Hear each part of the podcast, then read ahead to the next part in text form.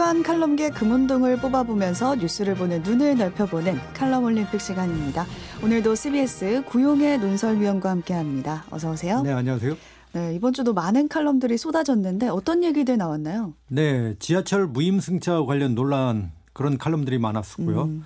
어, 또 두 번째는 여당 경선에 대한 대통령실의 개입 후폭이 만만치 않았죠. 음. 어, 이 부분도 칼럼이 많았습니다. 네. 그리고 이상민 행안부 장관 탄핵안 통과에 따른 후폭풍 음. 어, 그런 문제도 많이 있었고요.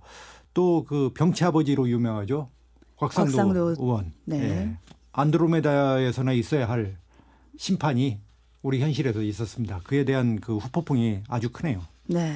이 중에서 위원님이 세 가지 칼럼을 골라 오셨는데 먼저 동메달 칼럼으로 바로 들어가 보겠습니다. 어떤 거 골라 오셨나요? 네, 요즘 그 지하철 무임승차 논란이 한창이죠. 음. 어, 그래서 이 문제 다룬 칼럼을 선택했고요. 동메달로 가져왔습니다. 네. 여러 개 나왔었는데 유창훈 아주대 교통 시스템 공학과 교수가 썼습니다. 국민일보에 노인 연령 기준에 매몰된 무임승차 논의라는 칼럼을 보시겠습니다. 네, 지금 65세 이상의 노인은 무임승차가 가능하다 이 조항이 있는데 이를 두고 연령을 높여야 한다 이렇게 얘기가 나오고 있더라고요. 근데 필자는 제도의 명칭부터 좀 잘못됐다 이렇게 지적하는 것 같아요. 네, 맞아요. 유창훈 교수는 65세 이상 노인 무임승차는 제도적 명칭이 사회적 논의를 잘못된 방향으로 이끌고 있다라고 음. 글을 시작을 하고 있습니다.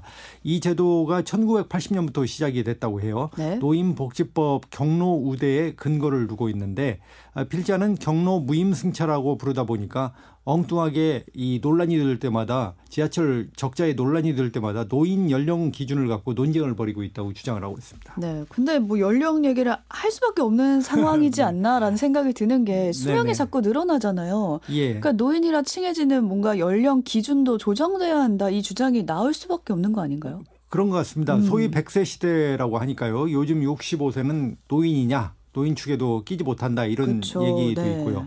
65세 이상 노인 인구가 내년에 1천만 명을 넘어선다고 해요. 음. 그러니까 어마어마한 숫자죠. 네. 그런데 전체 인구 수는 줄고 있잖아요. 그렇죠. 그러니까 아주 상대적으로 지금 문제가 되는데 그래서 앞으로 노인 인구 비중은 더 늘 수밖에 없기 때문에 이 문제는 뭐 갈수록 논쟁이 될 수밖에 없는 문제인 것 같습니다. 네. 근데 필자는 이 논의 중심에 노인 연령 기준이 있으면 안 된다고 주장하는 쪽이잖아요. 그럼 뭘 기준으로 이 논의를 해야 된다는 건가요? 네, 이동의 자유라는 것이 있죠. 이동의 자유라고 하는 것은 사회 경제 활동의 이제 필수 요소 아닙니까? 뭐 장애인이 됐든 음. 그 노인이 됐든 이것은 또 국가가 사회 경제적 그 약자에 대한 보호를 위해서 교통권을 보장해 줘야 되는 의무도 있습니다. 네. 그래서 어, 국민이 신체적, 사회적, 경제적, 지역적 여건에 따라서 차별받지 않도록 할 의무가 국가에 있습니다. 음. 이런 관점에서 살펴보자는 얘기죠. 네, 일리가 있는 것 같네요. 근데 그렇지만 계속 논의가 연령 위주로 갈 수밖에 없는 이유가 무임승차로 인해 발생하는 교통공사의 적자 때문이거든요. 근데 이제 적자가 한계에 다다랐다 이런 얘기 나오잖아요. 예, 예. 이게 뭐 몇 년 동안 계속되는 음. 문제인데 지금 서울교통공사 적자 규모가 지난해 1조 원을 넘었다고 해요. 어, 뭐 어떤 데는 9천억, 8천억이라고 하고 어떤 데는 음. 1조 원을 넘었다고 하는데 어, 단기 순 손실 가운데 무임승차로 인한 손실이 41% 그러니까 최소 한 35에서 40% 정도는 되는 모양입니다. 네. 어, 특히 이제 58년 개띠가 아주 유명해요. 굉장히 많기로 유명하죠. 예, 많기로 유명하죠. 이게 이른바 이제 어, 박정희 전 대통령의 아들 박지만 씨가 58년이어서 58년이 학교 갈 때마다 입시 제도가 바뀌고 음. 무슨 제도가 바뀌었다고 해가지고 58년 개띠가 아주 유명한 그 띠인데 어, 이분들이 이제 65세가 되시는 거죠. 그러니까 무임승차 대상이 더 많이 이제 거죠. 앞으로 증가가 음. 되는 겁니다. 그러니까 58년, 59년, 60년 계속해서 이제 많으니까요. 네. 그래서 지하철 적자가 더 커질 수밖에 없다라는 현실론이 있습니다. 그래서 지금 서울시나 지자체는 국가에 지하철 손실 보전을 좀 해달라 이렇게 요구하는 상황이죠. 네, 노인복지법에 따라서 무임승차가 이루어지기 때문에 이제 국가가 책임을 져야 한다는 것이 지자체 주장이죠. 음. 그러나 기재부는 어, 대중교통요금 체계가 국가 사무가 아니고 음. 지자체 고유사무 아니냐. 네. 그래서 국비 지원이 불가하다. 이런 논리를 세우고 있습니다. 네. 근데 또 기재부 입장에서 생각해 보면 나름 또 선뜻 지원하지 못하는 이유가 있을 것 결국은 같아요. 결국은 뭐 예산의 문제 네, 아니겠습니까? 네. 지금 정부 예산이 639조 원 정도인데 그 복지 분야 지출액이 226조 원. 그러니까 전체 지출액의 35%를 차지하고 있어요. 어, 여기에 무임승차라는 교통복지가 더해지면은 정부로서는 이제 예산 집행에 상당히 난감해지는 상황이 음. 있기 때문에 아, 반복적으로 지방 사무다라고 하면서 이제 계속 회피를 하고 있는데 이게 회피를 언제까지 할 수 있냐 이런 현실로 있는 거죠. 네. 그래서 기재부가 지원을 못 해주는 상황이라도 이 필자는 어쨌든 적자가 나더라도 이 무임승차를 유지해야 된다 이렇게 주장을 하고 있는 건가요? 적자가 나더라도는 아니고요. 음. 뭐 그렇게 그 무조건 고집하는 것은 아닌 것 같은데 뭐 그에 대한 주장은 없습니다. 무임승차가 비용 편익 비율이 매우 높은 생산적 복지 정책이라고 어 얘기를 하고 이 관련 연구에 따르면은 65세 이상 무임승차로 여러 가지 사회적 경제적 이익이 있다는 것이죠. 그러니까 음. 의료비가 절감을 하고 우선 65세 이상이 이동을 하면서 경제적 활동을 할 거 아닙니까? 음. 만약에 그분들이 어떤 그 이동을 하지 못하면서 어떤 활동을 하지 못한다면 사회 경제적으로 GDP가 감소하고 이런 것들이 있을 수 있겠죠. 그리고 또 자살 우울증도 감소시킬 수 있다는 거예요. 그러니까 가만히 있으면 또 병이 생기는데 어 그래서 이 교통사고나 기초 수급 생활 보장 예산 절감 같은 것은 그 여러 가지 사회 경제적 편익에 영향을 줄 수 있다는 것이고 이렇게 이동을 하다 보면 경제적 일을 하게 되고 또 건강에도 도움이 되니까 어 이 사회 경제적으로 이익이 어떤 지하철 적자보다 낮거나 또는 같은 효과가 있을 수 있다라는 얘기를 하는 겁니다. 네, 그러니까 교통공사 차원에서만 보면 적자인데 사회적 차원으로 좀 크게 보면 더 큰 효과가 있을 수도 있다라고 말을 하고 있는 이게 거네요. 있는 것이죠. 네. 이제 근데 그것을 그러나 그 젊은 세대나 또는 지하철 적자 이런 측면에서 봤을 때 음. 그걸 어디까지 용인할 것이냐에 이제 문제가 지금 떠오른 거죠. 그 해법을 우리가 찾아야 되는 거죠. 네, 그럼 결국은 정부가 나서야 된다는 얘기 아닌가요? 그렇죠. 결국은 음. 필자 주장도 그렇고요. 법률을 통해서 공짜로 태워주라고 명령한 자가 이제 국가 아닙니까? 1250원도 큰 부담인 그 은퇴한 경제적 약자에게 최소한의 이동 자유를 확보해 주는 것도 이제 정부의 의무고요. 책무고요. 음. 정부가 국가가 존재하는 이유 아니겠습니까? 지금 그런데 형태는 정부가 밥 사주겠다고 하고서는 밥값은 안 내고 도망가는 그런 형상이다. 음, 그러니까 정부가 좀 적극적으로 나섰으면 좋겠다. 뭐 필요한 주장으로 보입니다. 네, 그렇게 글이 마무리가 되고 위원님은 이 노인 무임승차 논의에 대해서 좀 어떻게 생각하시나요? 어, 저도 뭐 지금 그 이 글을 읽으면서 음. 제 생각을 은연중에 밝혔는데 이 문제는 분명히 논의가 필요하다고 생각합니다. 음. 그래서 65세에서 70세로 바로 갈 것이냐 아니면 65세에서 뭐 67세나 8세로 이렇게 단계적으로 갈 것이냐 65세에서 70세로 갔을 때는 상당한 또 충격이 있을 것이고요. 또 지금 정치 일정이 내년에 4월 총선이 있잖아요. 네. 정부 여당이 과연 이걸 올리겠습니까? 내년에 아. 노인표가 어마어마한데 이걸 올릴 올릴 가능성은 저는 뭐 높다고 보지는 않아요. 그렇지만은 어 현실적으로 그 노인 인구 비중이 늘기 때문에 이 부분에서 어떤 할인율을 적용한다든지 음. 여러 가지 뭐 방법은 논의를 해서 얘기를 해야 될 것 같고요. 결국은 근데 이어 무임승차 연령을 올리든 또는 할인율을 조정하든 간에 이게 다 국가 사무라는 것이죠. 지금 기재부가 이렇게 그냥 지자체 사무다 하면서 떠밀고 음. 이런 식으로 책임을 안 지고 선거에만 이렇게 매몰될 때는 아니다. 저도 이런 생각에는 동의합니다. 네, 또 선거를 생각하면 정치권에서는 이 논의를 보는 관점이 또 달라진다라는 지점을 또 짚어주셨네요. 동메달 칼럼은 노인 연령 기준에 매몰된 무임승차 논의가 선정이 됐습니다. 두 번째 은메달 칼럼으로 가볼게요. 어떤 거 골라오셨나요? 네, 조선일보 2월 7일자 임민혁 기자가 썼습니다. 트럼프와 뭐가 다른가? 라는 제목의 칼럼 보시겠습니다. 네, 트럼프 전 대통령과 비교 대상이 된 사람 다들 짐작은 하실 것 같아요. 누굴까요? 바이든 대통령이겠죠. 네. 네. 바이든 대통령이 트럼프 전 대통령과 뭐가 다르냐 이런 주장이 들어가 있는 칼럼 같은데 이렇게 말한 이유를 한번 살펴볼게요. 우선은 미국의 반도체와 전기차 정책을 얘기하고 있는 것 같아요. 그렇죠. 당연히 이제 이 문제가 지금 큰 이슈 아닙니까? 음. 근데 해결되지 않고 있는 것이고 네.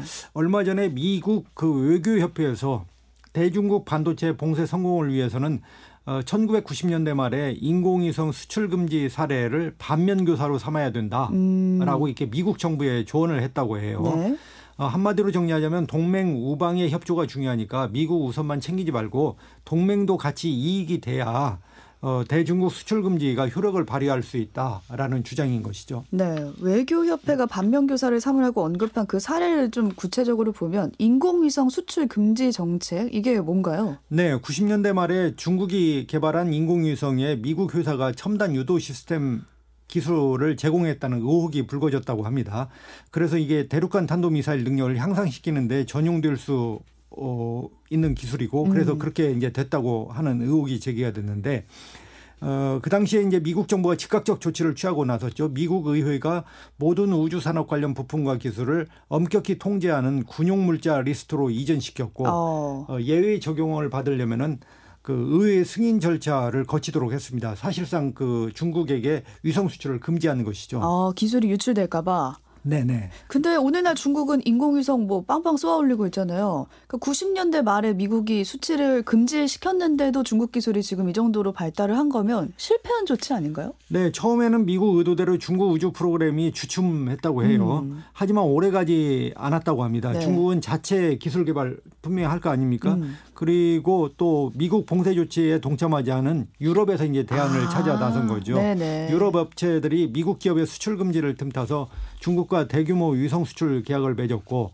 당연히 이제 그 과정에서 기술 이전도 받았고요. 음. 그래서 어 반대로 미국 위성 산업을 휘청거렸다고 합니다. 당시 미국이 전 세계 위성 수출 비율이 73% 정도였는데 네. 이 중국 금수 조치 이후에는 6년 만에 25%로 떨어졌다고 하니까 어, 결과는 자기 발등을 찍은 결과로 그 당시는 음. 이렇게 나타났다는 것이죠. 그러니까 결국에 다른 나라가 같이 수출 금지에 동참하지 않으면 그게 뭐든 간에 실패할 수 있는 정책이다라고 이제 외교협회가 조언을 한 건데 이 조언이 이제 이해가 갔고 그래서 미국이 최근에는 동맹국을 좀 끌어들여서 반도체와 전기차를 중국에 아예 수출하지 못하게 하고 있잖아요. 네, 지금은 인공위성 때보다 미국의 이제 공세가 훨씬 다층적이고 광범위하죠. 음. 중국이 반도체를 미국이 아닌 다른 나라에서 사올 수 있으니까 이것도 이제 어, 사오기 어렵게 만들고 음. 또 자체 생산하기도 어렵게 지금 만드는 구조를 만들어 가고 있어요. 바로 네. 이제 동맹들을 끌어들여서 이제 그렇게 하고 있는 것이죠. 네. 근데 이 조치가 또 효과가 있을까라는 생각이 드는 게 인공위성 때처럼 동맹 국가 중에 하나가 중국의 수출 금지를 풀어버릴 수도 있잖아요. 네, 뭐 아직은 아니죠. 음. 지금은 이제 필자의견에는 그 그럴 수 있다는 것인데 네. 지금 미국 조치에 한국, 일본, 네덜란드, 독일, 대만이 함께 하고 있습니다. 음. 근데 계산이 이제 같을 수가 없죠. 그쵸. 왜냐하면 오래 가다 보면 여러 가지 문제가 생기면은 네. 그 계산이 나중에는 흐트러질 수가 있는 것이잖아요. 어, 중국은 미국의 적 이전에 세계 최대 시장 아닙니까? 그렇죠. 그 세계 최대 반도체 장비 업체 네덜란드 ASML 아주 유명하잖아. 이 회사가 없으면 반도체를 못 만든다는 회사고, 아, 일본의 도쿄 일렉트론이 이 또 엄청난 기술을 보유한 회사입니다. 두 회사가 없으면 반도체를 못 만든다는 음. 것인데 지금은 미국 압박에 이제 어쩔 수 없이 여러 나라들이 참가를 하고 있죠. 그래서 대중 제재에 나서고 있는데 이것이 이제 언제까지 갈 수 있는 것이냐 음. 이제 이런 문제가 있는 것이죠. 지금이야 뭐 울며 겨자 먹기로 하는 거고 언제든 깨질 수 있다는 거네요. 네. 당장은 민주주의 수호 기치 아래 미국에 협조하지만은 음. 장기화되면 어떻게 입장이 바뀔 수 있을지 모르겠다. 이렇게 음. 필자는 얘기를 하고 있습니다. 예를 들면 강도 높은 봉쇄가 되려 군사적 긴장을 높인다. 이런 어떤 회의론이 나온다든지 또는 중국 시장을 버리고는 기술 초격차 유지를 위한 비용 충당을 할 수 없다. 이런 그 계산이 나온다면 그러니까 어. 중국 시장이 큰데 거기다 수출을 하지 않으면은 돈을 적게 벌잖아요. 그러면 음. 또 새로운 기술을 개발하려면 엄청난 돈이 들어가는데 이게 수지가 안 맞는다. 이렇게 해서 이탈할 명분도 얼마든지 이제 앞으로 있을 수 있다는 얘기죠. 네, 지금이야 뭐 미국이 압박하니까 동맹국들이 참여는 하고 있지만 그 고리가 약해지면 바로 이탈할 수 있다는 건데 그럼 미국에서도 좀 대책을 마련해야겠어요. 네, 미국 조야에서도 우방국들의 희생을 감수하는 만큼 그 이들 동맹 국가들에게 미국 시장을 좀더 열어야 한다. 이런 음. 목소리가 적지 않게 있다고 합니다. 미국 시장을 열어야 된다. 그렇죠. 함께 해야죠, 음. 당연히. 그러니까 미 한국, 일본, EU 전기차에 대한 보조금을 안 주는 식의 보무역 강화로는 어, 반도체 그 봉쇄 성공도 지나 이제 지속 가능하지 않다는 건데. 이건 오히려 시장을 닫는 거니까. 네, 그래서 중국 시장 포기와 America First를 동시에 강요하려면 트럼프와 뭐가 다르냐라는 말이 아. 나올 수밖에 없다. 바이든이 이렇게 동맹국들을 그냥 강제로 끌어들이기만 하고 동맹국들과 그 파이를 나누지 않으면 음. 트럼프와 뭐가 다르겠냐. 아, 이런 목소리가 나온다. 이런 얘기를 하고 있습니다. 네, 그래서 바이든 대통령이 트럼프 전 대통령과 다를 바 없다라는 제목을 붙인 건데 결론으로 한번 가볼게요. 어떻게 말하고 있나요? 네, 지금 프랑스 경제장관도 미국이 중국 스타일 정책을 편다고 대놓고 비판을 하고 있어요. 필자는 친한 사이일수록 주고받기가 깔끔해야 된다. 음. 동맹 70년을 맡고 있는데 어, 우리 논리를 잘 가다듬어서 어, 올해 4월에 이제 한미 정상회담이 있다고 하죠. 그 4월에 한미 정상회담에서 우리 그 산업계에 요구하는 돌파구가 좀 마련됐으면 좋겠다라고 결론을 짓고 있습니다. 네. 근데 또 일각에서는 바이든이 트럼프보다 더 한다 이런 얘기도 나오더라고요. 지금 그렇습니다. 음. 트럼프 바이든 대통령이 아주 지금 우방국들의 어깨를 끌어안고 대중 수출을 더 사실상은 강요하다시피 하고 있습니다. 오늘 아침에도 지금 뉴스가 나왔는데 바이든이 또 미국 내 SOC 투자를 할 때는 그 거기에 들어가는 그 여러 가지 부품들 또는 제조 뭐 필요한 물건들이 있지 네. 않습니까? 그것도 미국산을 써라 이렇게 얘기를 했거든요. 어, 어, 도로 교통 상하수도 이제 엄청나게 그 인터넷 설치라든지 이런 거 엄청나게 사회 간접자본 투자를 할 텐데 이제 미국 국산 제품이나 그 부품을 가서 쓰라는 거예요. 이렇게 되면은 과연 그 중국 시장을 포기하면서 음. 이게 미국만 미국 퍼스트만 나타났을 그렇죠. 경우에 그러면은 네. 한국, 일본, 대만이 나중에 가질 그 무역 역조라든지 이런 현상을 이거- 어떻게 풀 수 있냐는 음. 것이죠.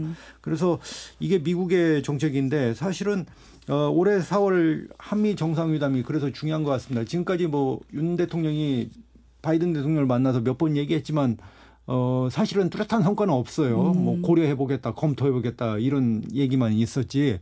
어, 그런데 이게 장기화될수록 지금 반도체는 거의 뭐 이제 이제는 뭔가 조치가 나와야 될 때고 보조금 전기차도 마찬가지고요. 그래서 4월 미국 한미 정상회담이 굉장히 앞으로 이런 문제에 있어서 그 중요하지 않겠냐. 그리고 음. 국민들이 어떤 결실을 맺어오냐가 또 어, 상당히 관심이지 않겠냐 이런 생각이 듭니다. 네, 4월 한미 정상회담은 생각도 못 하고 있었는데 이번 칼럼을 통해서 이 정상회담이 굉장히 중요하겠다. 미국 입장에 좀 변화가 있었으면 좋겠다라는 바람을 가져봅니다. 그러니까 이제 일방적으로 매달려서만은 안 된다는 음. 것이죠. 이게 그 네. 국익 교교인데 이렇게 갔을 경우는 미국이 하라는 대로 다 했을 경우에 어 과연 그럼 우리 이익을 다 빨아들이면서 이렇게 할 수는 없는 거 아니겠습니까? 그렇죠. 우리 이익을 예. 챙겨 와야죠. 예, 같이 그 상생할 수 있도록 하는 음. 어떤 조치가 있어야지.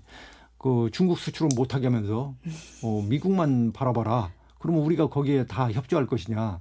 이런 문제에 대한 그 사회적으로 또는 우리 정치적으로도 우리 이제 이 문제가 표면화될 수밖에 없는 상황에 계속 이르고 있다고 생각을 합니다. 네. 마지막 금메달 칼럼으로 한번 가보겠습니다. 어떤 거 가져오셨나요? 네, 2월 9일자입니다. 머니투데이 송정열 디지털 뉴스 부장이 썼습니다. MZ와 꼰대의 공존법이라는 칼럼입니다.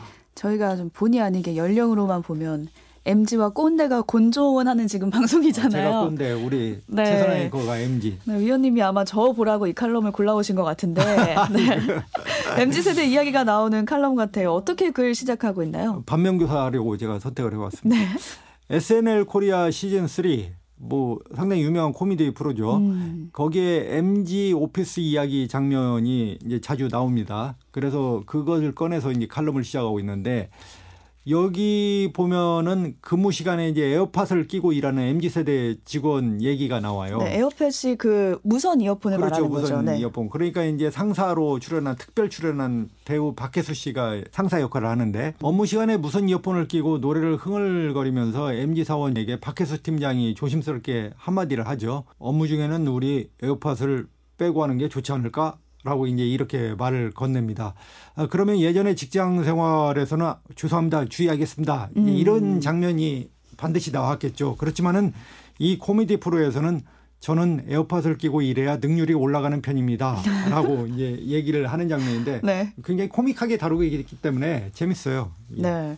그러니까 세대 간의 좀 다른 생활 문화를 클로즈업 하니까 좀 더 생생하고 코믹하게 다가오는데 그럼에도 그냥 마냥 웃을 수만은 없는 게 이게 실제로 현실에서도 좀 다양한 상황에서 인식 차이를 보일 때가 있잖아요. 네, 이 프로에 보면은 식당에서 반찬 리필을 두고 그 상사인 팀장과 MZ 세대 직원 간의 무한 신경전이 펼쳐지는 장면도 있습니다. 네. 이 어, 장면도 흥행을 했는데 수저놓기 반찬 리필을 애써 그 음연하는 MZ 세대 사원들의 행동과 왜 쟤들이 안 하지 않은 그 꼰대들의 음. 그 어떤 신경전이 어, 굉장히 잘 묻어나는 그런 상황을 연출했는데 한번 들어보시겠습니다. 요즘 MZ들 아, MZ세대. 트렌디하고 개성 있는 세대 아닙니까? 전 좋게 생각합니다. 맛집인데요? 여기가 진짜 맛집인 게 이 반찬이 하나하나 다 맛있어. 응? 반찬이 벌써 다 떨어졌잖아. 아, 짧게 왔네. 우리가 가져와야 되네. 반찬 안 퍼오냐 이것들아. 이번엔 절대 안 해. 나 안 해. 나 안 해. 와, 씨, 개 맛있네. 역시 한국 음식 최고야. 아. 네, 이게 영상으로 보면은 더 재밌는데 같이 식당에 가서 조금 인식 차이를 보이는 세대 갈등을 좀 나타내고 있습니다. MZ 세대와 이제 문제는 어떻게 공존할 거냐 이 방법론일 텐데 기성세대 입장에서는 이 방법을 잘 모를 것 같아요. 서로 달라서 그렇죠. 네, 칼럼니스트는 문제는 MZ 세대 사원들이 상사 지시에 군소리 없이 까라면 까 이렇게 그 하는 세대와는 완전히 다르다는 것이죠. 어, 많은 기업들이 MZ 세대의 소통을 어려움을 토로하고 있는데 그 중에 하나가 이른바 삼료라고 해요. 삼료가 뭔가요? 네, 저도 처음 들었는데 네. 상사가 업무 지시를 했을 때 MZ 세대 직원이 이걸요, 제가요, 왜요? 라고 뒤묻는 것을 삼료라고 하는가 봐요. 네. 어, 아까 코미디 프로에서도 서로 누가 반찬을 리필할 것인가, 음. 통닭 뼈, 뼈통을 누가 비울 것인가 아주 신경전이 치열하잖아요. 네. 결국 사소하게는 이런 문제를 어떻게 해결할 것이냐는 문제부터 좀 더 이제 복잡한 일의 문제까지 다 있는 것 같습니다. 네, 사소하게 뭐 반찬을 내가 리필해야 되나? 제가요? 왜요? 약간 이렇게 묻게 되는 거죠. 근데 필자의 해결책이 나와줘야 될 것 같은데 이제 기업도 MZ 세대한테 요구하는 게 또 있잖아요. 여기에 답이 있겠습니까? 필자도 이제 칼럼니스트도 어, 저도 아는 결론을 내고 있더라고요. 네. 기업의 인재상이 변화하고 있는데 에, 기업들은 인재 덕목으로 단골 메뉴인 창의성, 도전 정신보다는 책임 정신을 꼽는다고 해요.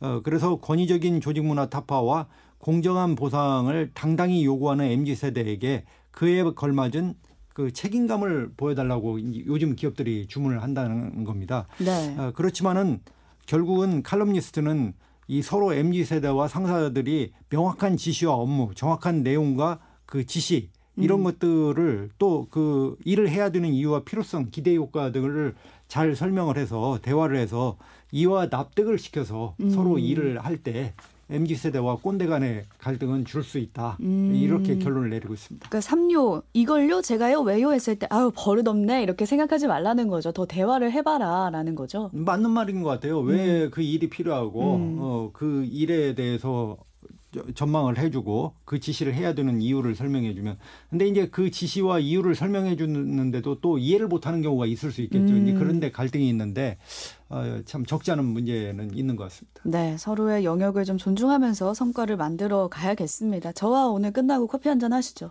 네네. 저희도 MZ 세대와 기성 세대가 함께 만나서 네 오늘은 여기서 인사 나누겠습니다. 고맙습니다. 네, 감사합니다.